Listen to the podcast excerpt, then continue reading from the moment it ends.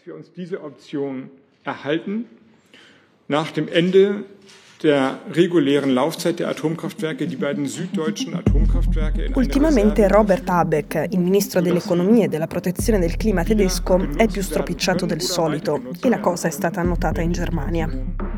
Habeck è il leader dei Verdi e il vice cancelliere e appunto è il ministro dell'economia e della protezione del clima. Che i due ministeri siano insieme è stata una vittoria politica piuttosto importante dei Verdi. Da quando è diventato ministro ha abbandonato i suoi soliti jeans e maglietta per degli abiti che non gli cadono proprio benissimo e si vede tutta la sua mancanza di abitudine e anche il suo disagio. Che la Germania non sia più la prima della classe per molti tedeschi è un trauma e gli occhi con cui guardano gli esponenti di governo sono molto meno benevoli di prima. Il paese sta vivendo la crisi più grave dalla seconda guerra mondiale e i problemi sono simili ai nostri. Il prezzo del gas e la dipendenza da quello russo, l'inflazione e dilemmi come Abbiamo sempre rifiutato il nucleare? Abbiamo sbagliato? Possiamo farne a meno? E lo possiamo considerare una fonte di energia tutto sommato abbastanza pulita?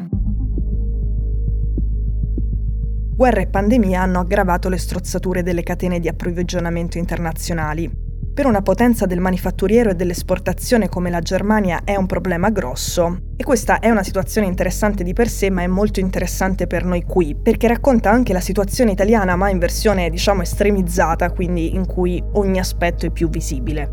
Appunto la vocazione all'export, la dipendenza dal gas russo sono tutte cose che valgono per noi ma per la Germania ancora di più e il dilemma sul nucleare è ancora più pesante in un paese dove al governo ci sono i Verdi, dove al Ministero dell'Economia, che è anche quello del clima, c'è Habeck. Il suo è un compito titanico e si vede. È stato considerato a lungo il sex symbol maschile della politica tedesca, in pochi mesi è dimagrito, gli sono venuti parecchi capelli grigi e viene preso in giro perché non sa farsi un nodo decente alla cravatta. Per salvare le cose, Habeck ha dovuto abiurare ad anni di ambientalismo e ha deciso di sfruttare sia il carbone sia l'energia nucleare in sostituzione del gas che non c'è.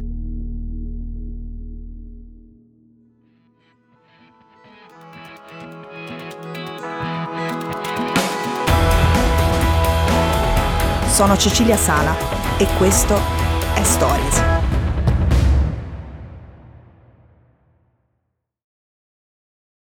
Germany has announced it'll close all of its nuclear power stations within 10 years.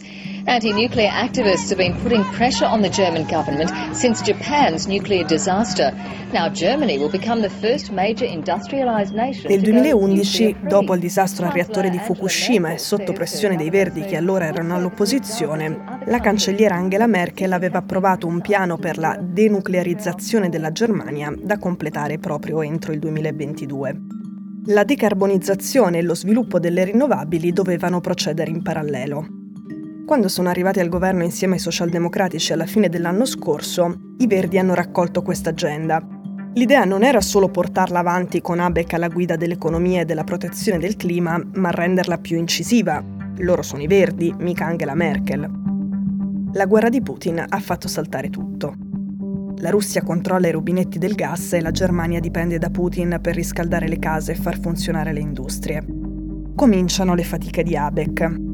Ha approvato la riattivazione delle centrali elettriche a carbone, poi sono arrivati i primi quattro terminali galleggianti per l'importazione del gas liquefatto cioè la stessa cosa del rigassificatore di Piombino. Are being forced, as we mentioned, to look at those alternatives. Germany's leaders say the country may need to extend the life of nuclear plants if it cannot replace all its gas imports from Russia. Per ultima è arrivata alla Biura l'impegno contro il nucleare. Abeck ha prorogato oltre il 31 dicembre le operazioni di due dei tre reattori ancora in funzione in Germania. Poi si è ritrovato in mezzo al fuoco incrociato. Per i popolari all'opposizione il piano per il nucleare non è sufficiente, ma loro attaccano soprattutto sulle divisioni nel governo e su questo non hanno tutti i torti. Serve molta diplomazia da parte del socialdemocratico Scholz per trovare una sintesi tra il verde Habeck e il ministro delle finanze Linder, che è un liberale. I due, dal punto di vista umano caratteriale, non si sono mai sopportati e sostengono tesi opposte dall'ambiente alla politica economica. Uno dei risultati è che sul costo dell'energia in questo momento in Germania c'è una specie di gioco delle tre carte. Anche qui il caso tedesco è interessante di per sé, ma è interessante anche perché abbiamo lo stesso problema in Italia. Ok, il caso tedesco e il gioco delle tre carte è questo. Da una parte c'è una tassa sull'extra profitto delle imprese energetiche che non trattano il gas, ma per esempio le rinnovabili. È una cosa che ha un senso perché le imprese del gas non stanno guadagnando tanto, cioè vendono il gas a un prezzo molto alto, ma visto che quel gas non lo producono, ma anche loro lo comprano, stanno spendendo molto e alcune sono in crisi. Le imprese che vendono energia ma non gas invece beneficiano dei prezzi alti, ma i costi che devono sostenere non sono aumentati, quindi il governo tedesco le tassa di più. Quei soldi poi vanno in spesa pubblica per aiutare cittadini e imprese. Poi, però, qui arriva la stranezza. Lo stesso governo aumenta artificiosamente il prezzo delle bollette, cioè ha imposto una maggiorazione al prezzo delle bollette che è già molto alto. Questa maggiorazione entrerà in vigore dal 1 ottobre e serve proprio a sostenere le aziende del gas. Abec ha un altro problema.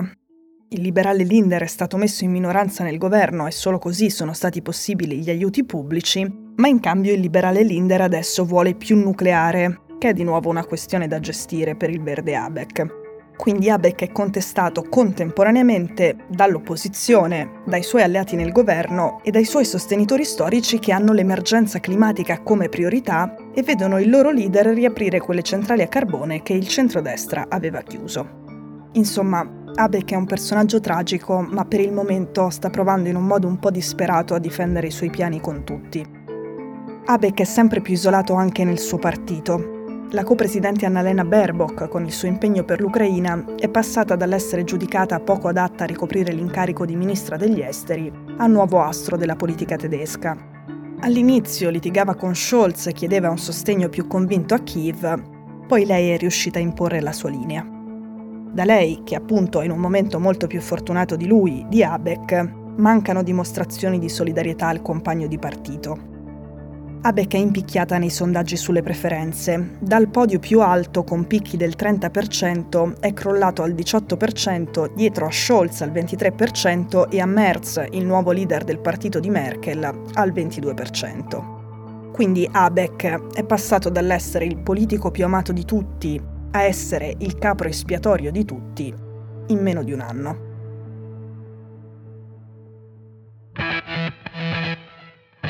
Stories è un podcast di Cecilia Sala prodotto da Cora Media. A questo episodio ha collaborato Francesco De Felice. La cura editoriale è di Francesca Milano. In redazione Simone Piranni. L'advisor è Pablo Trincia. La producer è Monica De Benedittis. La post-produzione e il sound design sono di Daniele Marinello. La supervisione del suono e della musica è di Luca Micheli.